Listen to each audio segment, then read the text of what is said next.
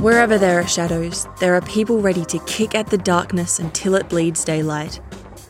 This is Bleeding Daylight with your host, Rodney Olson. Welcome.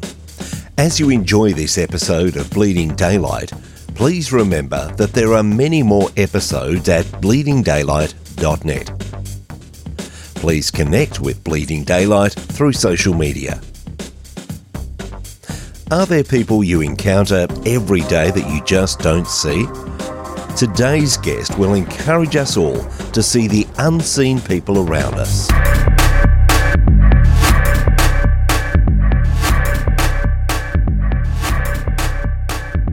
My guest today believes that God calls us all to live a life of purpose.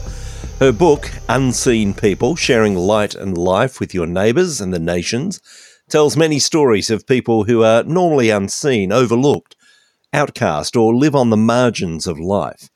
I'm so pleased that she's joining me today on Bleeding Daylight, and I look forward to hearing some of the stories from her book. DeAnna Lynn Sanders, thank you so much for your time today. Thank you. It's a pleasure to be here. Your book didn't quite start out as a book, did it? But rather a group of individual stories that you've collected along the path of life. When did you begin recording some of these life stories? Well, it was about 2011, actually. It's been a while ago. I started a blog and just started writing out some of my memories from growing up, as well as some opportunities that I've had to connect with people throughout life and wherever God had taken me. Over time, I began to see a theme a common thread that showed about how interacting with people and the unseen people that you just described are the ones that God had put in my path. So I thought, I want to save these and I want to put them in some type of form that I can share with others. And so that's how this book came about. Some of those stories were blogs and some of them were not, but it, it all kind of fit together under this theme of unseen people. You've lived what many would consider to be not so much a normal life, but a very interesting life to this point anyway. Tell me a bit about how you've seen life over the years. Well, yeah, I grew up a preacher's kid in South Arkansas, of all places. But it was there in my home where my pastor father, he was very passionate about uh, reaching people locally and globally. I mean, he would preach, go into all the world and, and share the good news. And so I got that from my father. From my mom, she was the person in charge of mainly women's missions organizations in our churches, and she would have people into our homes and and I would hear the stories about people near and far who were sharing life with people that were normally not seen.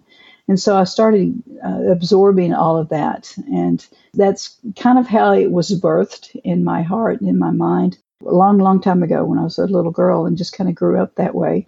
Over time, as opportunities God put in my path to travel a little bit in our in the states as well as other countries, that passion within me grew. It was into a calling to share life and light with people. My first experience was to go from South Arkansas to Washington, D.C. when I was 19 years old, and that was a while ago. It was quite the contrast in culture from where I was to where he sent me. And I began to see people in a new light. And it was through that summer that I thought this is a this is more than just a summer experience. It was a lifetime calling.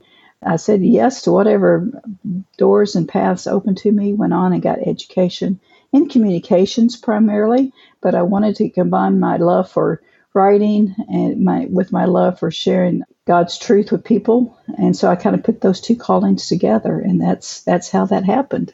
I'm still doing that today. It's not exactly how I thought it would look. I didn't go and stay in one country for all, all my life but uh, I have gone to lots of places to see lots of people, and I'm glad that that's how that worked out for me. And I'm sure it's that same missional heart, shall we call it, that mm-hmm. desire to reach out with that good news to many people is probably the thing that opened your eyes to keep an eye out for who the people are around you and who those unseen people are. Is is that yes. really what has driven you over the years? Yes.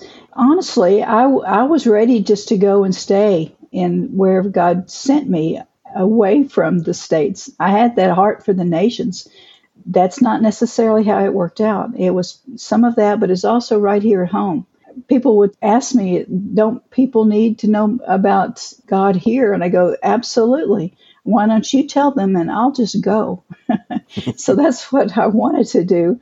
But as life began to go with marriage, with children, with different uh, callings that my husband had, and it, it ended up being that I had to stay here. I started looking, I thought, well, what can I do here locally that can reach the nations? I began looking for those people around me and living in a small town, we're the southwestern part of the United States. Lots of people, kind types of people weren't in my neighborhood, but people with needs were. And sometimes they looked like me, but it didn't matter. They still had a name, they had a problem, they had somebody who needed to be heard and seen. And sometimes they were my neighbors, they were just right next door. And so I embraced that calling as well. And I desire for people that are listening to this who may read my book that their calling doesn't have to be to lots of different people. It can be right next door. It can be in the grocery store. It can be in the soccer game with that you go and attend with your children.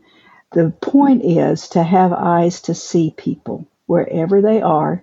We all want to be seen and heard and loved, and that's our calling as believers is to see those people and share the love of Jesus with them.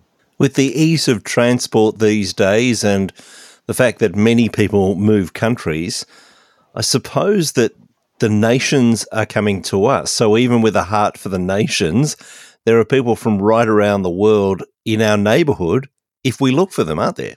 Yes, there is. And I like to walk, and uh, that's my form of exercise as well as clearing my mind. And I live in a fairly comfortable, nice neighborhood in my town, not expecting to see different people. But one day was I was out walking, I saw a man who was out walking too, and he I could definitely tell was not from my part of of the country. He most likely was from a Southeast Asian country. And then right next door to him were people from another Asian country. So it's like, yeah, they're here even in my, my small, small town. They come for a variety of reasons, whether for work or for family or just to, you know, have a new life away from wherever they were coming from. So, yes, very clearly so. They are there. You just have to have the eyes to see. You know what? I think that starts with however you start your day. If you ask God to open your eyes to see people, He will He will show you. They're already there. It's just the vision to see them.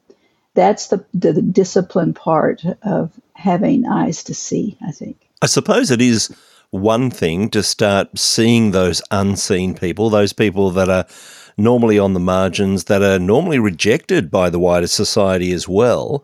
It's one thing to yes. see them, but then it's another thing to let them know that they've been seen. Because as you say, we all strive and, and we all desire to be seen, to be recognized. How do we start actually letting people know you're seen, you're heard, I'm here? Yeah, I believe it starts with a name you know the name that we're given it, it's our identifier it's who we are and we like for people we like to, to hear the sound of our name we just all do i started intentionally trying to learn people's names that i run into in the grocery store or in the restaurants that i frequent if they don't have a name tag on our, our servers or whoever is helping us i ask them their name almost always they are willing to tell me and just kind of light up when you say their name.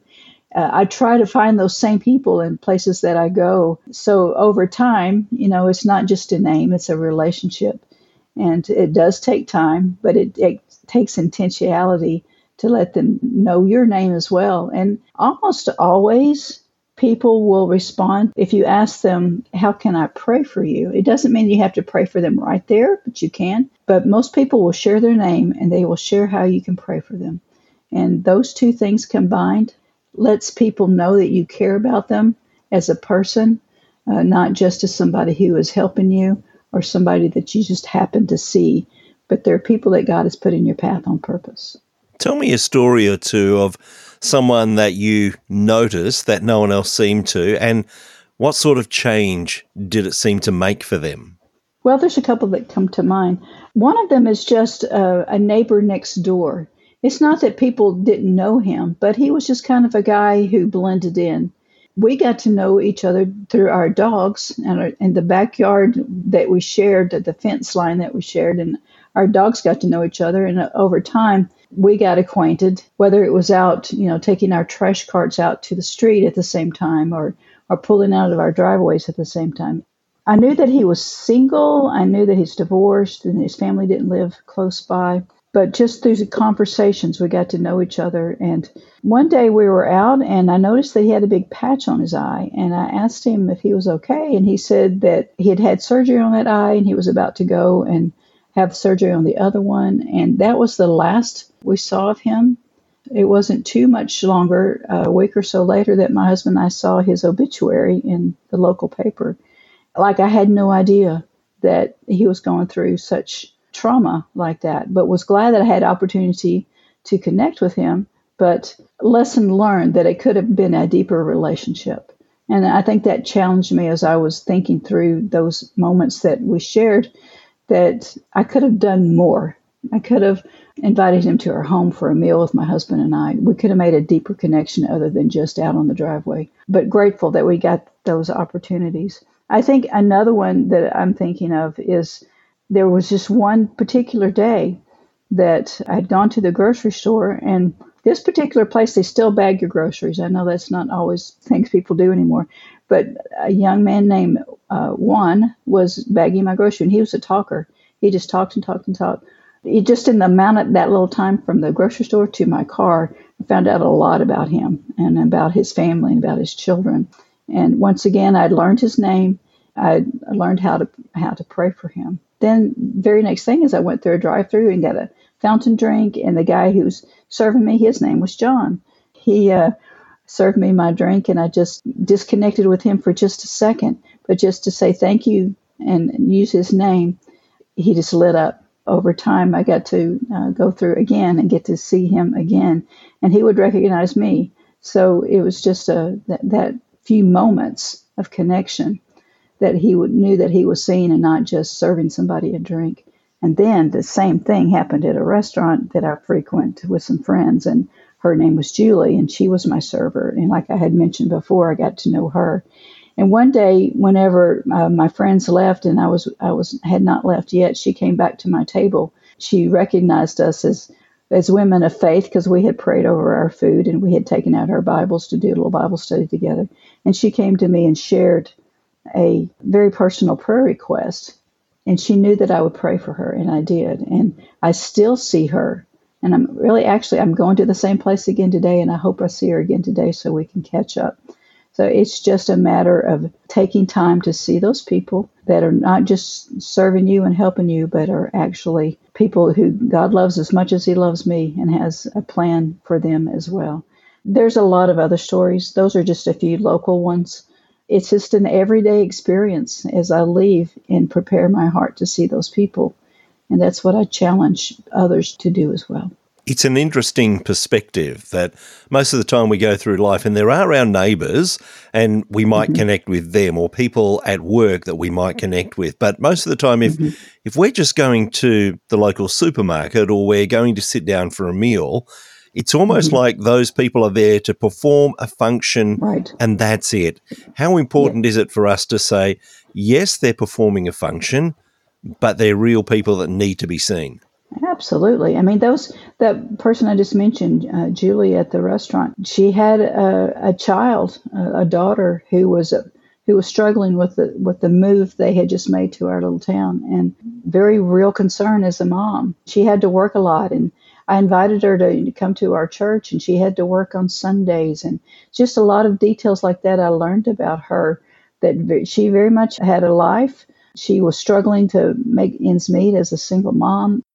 God's created her. He values her and her life and has given her opportunity to be in this world just like I am. So, yeah, they're very real people with very real struggles, and it just takes time to look up from your phone or stop your conversation with your friends or just take a moment. It doesn't have to be a long conversation, but just thank you and use their name. I hope you're having a good day. Is there something I can do to, to pray for you about? Just a very simple It doesn't have to be a big deal, but it does have to be intentional, as we mentioned, to see them. And it takes them aback sometimes. It's like, oh, you're asking me about me, not about what I can, if I can bring you more coffee. It's an opportunity to see them. You will see a visual change on their face that they just light up, that they are actually seen, and I can use their name. It, it's been fun to do that. I don't always remember to do it. I mean, yeah, there's there's times I get caught up in what I'm doing, but the times that that does happen, I'm so thankful that I did it, that I had opportunity just to connect with them for just a moment. You've mentioned a number of times the difference that it makes when we hear our own name, when someone mm-hmm. calls us by name. And I can see that that's important when you see that name tag or you ask someone their yeah. name and you call them by that name. Yeah. How much more does it make someone light up when the next time you walk in, you greet them by name so that they yeah. know you are remembered? You know, it starts with that name, it starts with that connection, but it turns into something more like I said, I'm actually going to that restaurant later today, and I and there's several people that we have befriended, uh, my friends and I, through the through the last few years that we've been doing this. I can't wait to see them and catch up with what they're doing. There's there's a variety of different stories in their lives that are ongoing that I want to hear about. They see me, they greet me. At first, they probably thought I just was doing that to get you know better service from them, but that's they know now that that's not the case. They take time sometimes it's not even people that should be in our area to come serve us, but they do. They take time to come over and catch up with us too. They're interested in knowing how we're doing. It, it say it's turned in from just somebody bringing me coffee or water. It's somebody who is a real person with a real life that we are connecting with. Over time, we get to share a little slice of life just right there at our table. You're mentioning a number of the instances in your own area, which actually mm-hmm. gives us hope that we can do this in our own area wherever we live. Mm-hmm. But there are many of your stories that are drawn from right around the world. You, you've traveled yes. extensively. Yes. What does it take to actually notice people in those other places around the world? When you're unfamiliar, you're not walking into a mm-hmm. familiar place, when you're seeing the unseen there.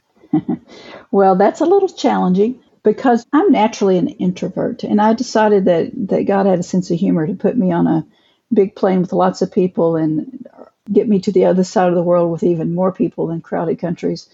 So my natural instinct would want to be to withdraw, find my safe little cocoon, and not even interact. But that's not what I went to around the world to do. It was a, it was going to see those people in crowded airports, all the way to places in the mountains of Indonesia where I sit on the floor of someone's home and drink their strong coffee. Is opportunity to see people face to face in their own environments. And I think that takes even more it's more of a challenge. It's it's not that it's more important, it's just different than from your own neighborhood.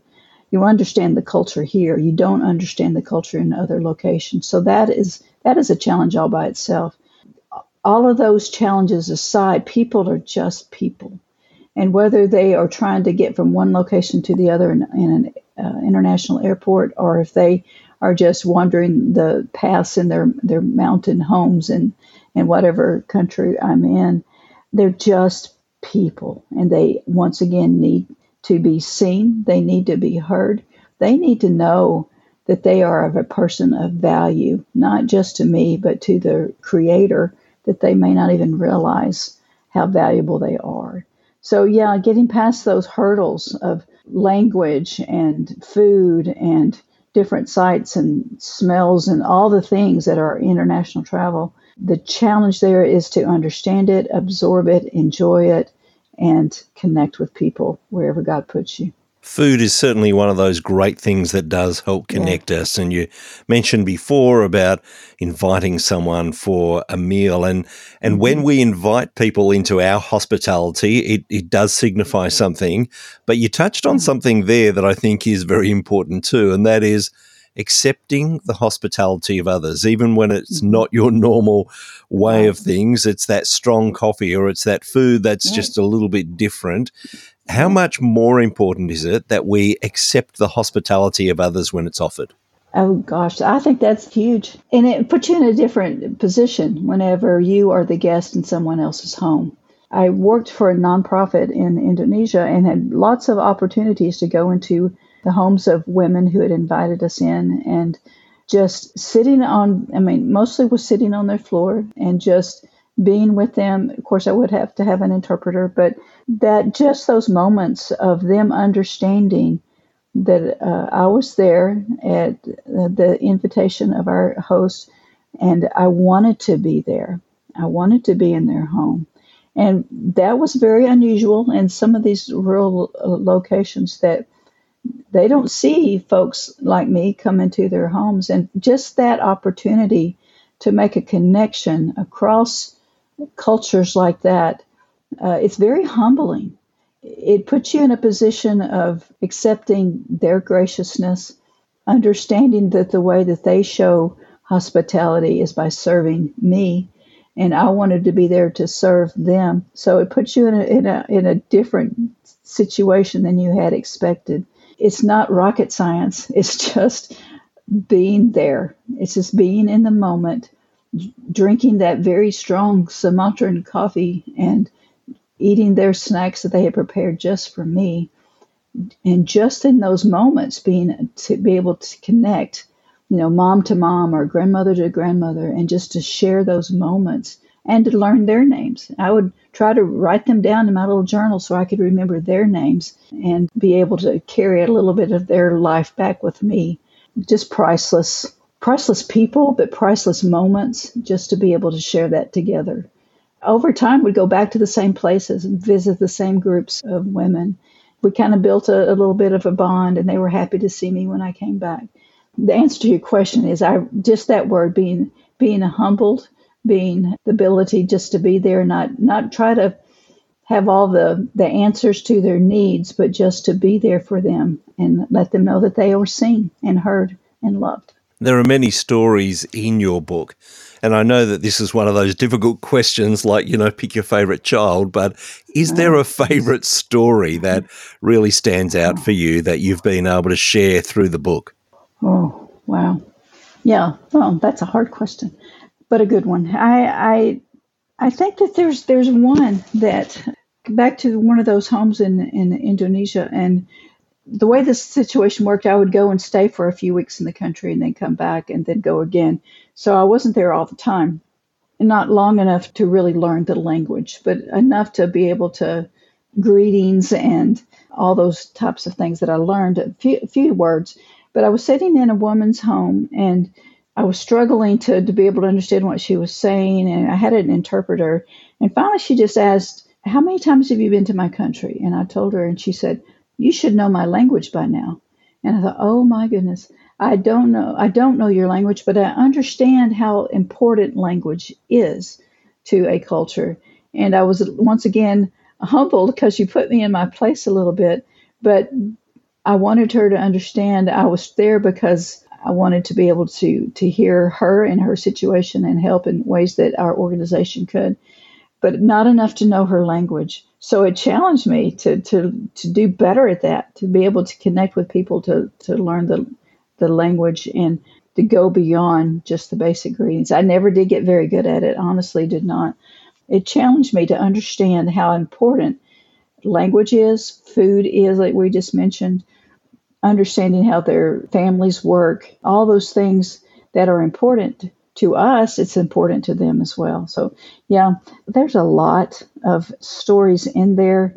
I, I have stories about uh, a friend in Bangladesh we met on a bus just traveling to where to her location in the country and of all places getting to know a woman on a bus that grew into a relationship we stayed in contact we still do after all these years and that was probably 15 years ago just that encounter with her was worth getting over to the other side of the country and being on that bus and getting to know her we actually went to visit in her home several times. And she eventually moved to England, but I visited in her home there as well.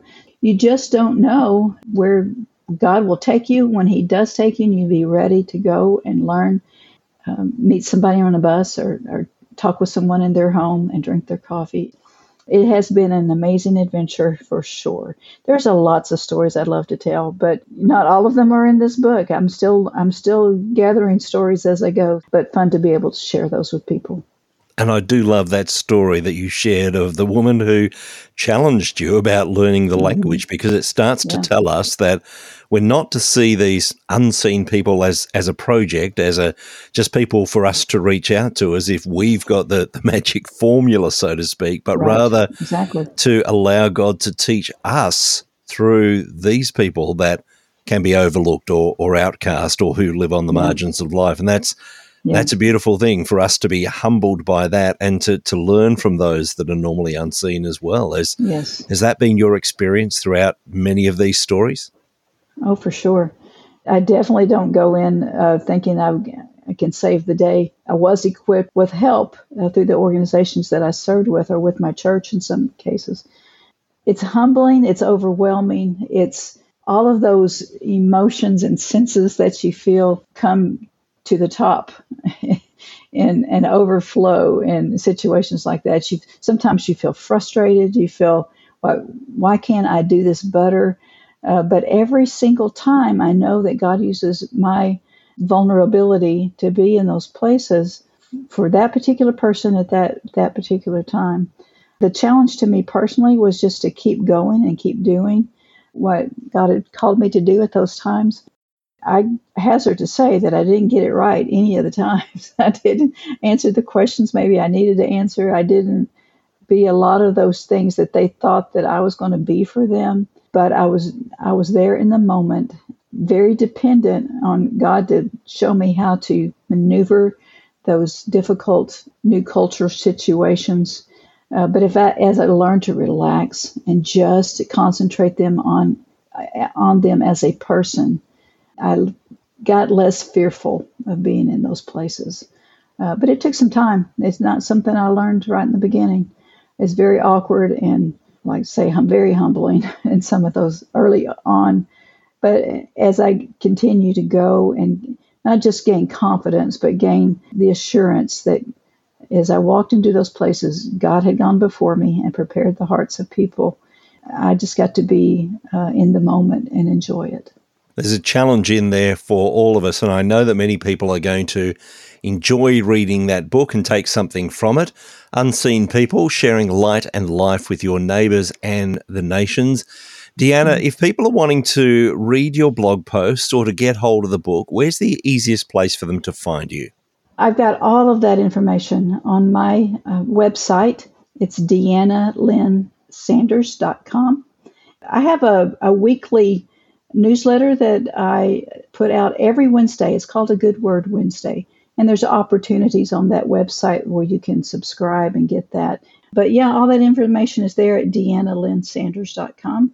I actually have a little ebook that I can send to people when they sign up about how to show people that they are significant, seven steps to do that. And I'd love to share that with people. I will put links in the show notes at bleedingdaylight.net so that people can connect with you more easily. But DeAnna, it has been a delight to speak to you. So thank you so much for your time. Thank you so much for having me. It's been a pleasure.